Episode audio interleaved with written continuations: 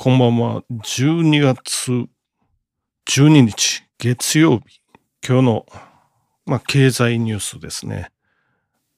やりたいと思います。僕はスターカの講師をやってるシンさんと申します。よろしくお願いします。まあ、まだ、ポッドキャスト初めて間がないぐらいなんで、まあ、ポツポツ、たどたどしくやっていってる感じです。まあ、ぜひよろしくお願いします。毎日ね、あの、経済ニュースをやっております。もしよかったら、また聞きに来てくださいね、という感じです。今日、本日12月12日は休館日ですね。なのでちょっと東洋経済の記事が株の特集をやっていたので、株式投資ですね。まあまあ面白かったので、ちょっとこちらの方行ってみようかなということです。で、まず、来年の堤防ですね。展望。これ株のことですね。株の、まあ特に国内の株。東京証券取引所の来年の展望っていうことでですね。まあ結構現時点では強弱が拮抗してるっていうことになってます。強弱っていうのは強気の人と弱気の人とまあ、現状維持の人と。っていうことですね。どんな感じになってるかっていうと、まず弱気派というか、これまずセクター別ですよね。残念であろうと来年の予想です。石炭。あ、来年ちょっとあんまり良くないんじゃないかと言われてるセクターですね。石炭、鉄鋼、水産。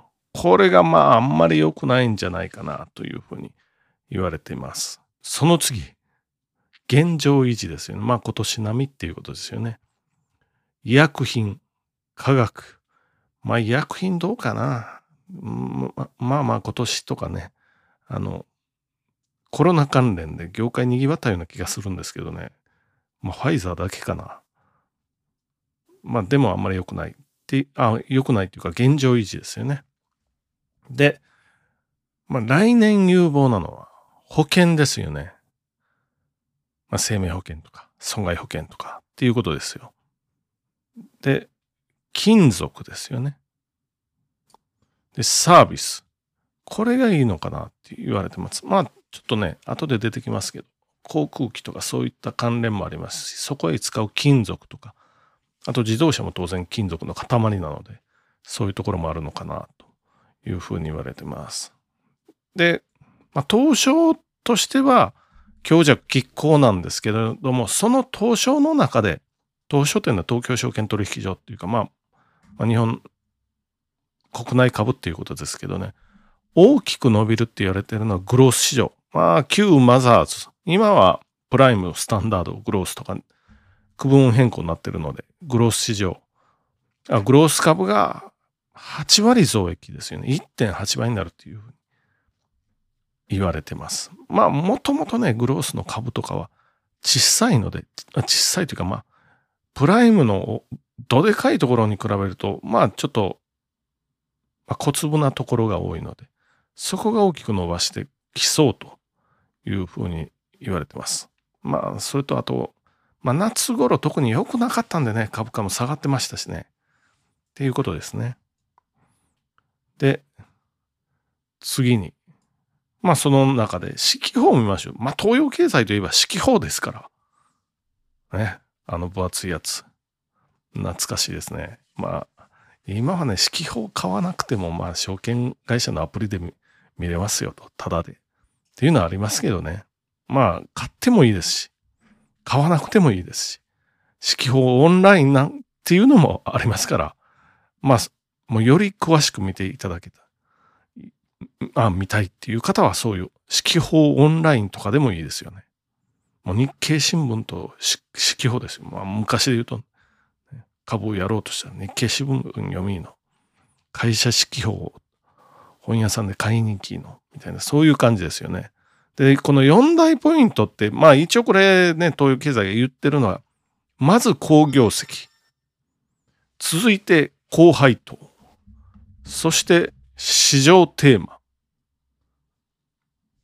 で、最後、チャートですよね。っていうようなことです。まあ一つ一つちょっとずつ見ていこうかなというところです。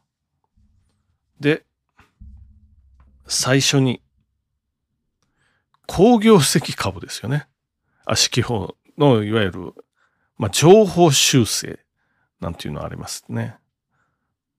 情報修正っていうのは、まあ予想が、予想より良いっていうことですよね。まあ簡単に言うと。で、情報修正でも率と額とあって、まあ率、大きく情報修正の、まあ率がいい会社、愛知世紀5482、中国塗料4617、あ、この4617とかって言ってるのは証券コードですよ。高取6338。この、3社がトップ3ということですね。で、情報修正額っていうところ。あ、率で言うと、まあ、倍とかね。予想より倍ぐらいになってますよとかっていうことですよ。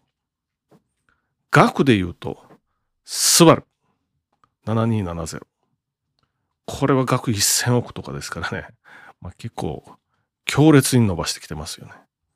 で、小松6301。額なんでね、どうしてももう元々の売上高が多いところが、ここ入ってきますよね。さっきの、あるいはグロース市場のところは分母が小さいので、額はそんなに大きくならないですよね。率が増えたとしても。で、あ、小松6301。JT2914。ここは配当利回りがもう6.7%とかありますからね。まあすごいかなっていうところですね。その他にも工業石というと、まあ最高益更新ですよね。最高更新銘柄。ルルネサスエレクトロニクス6723。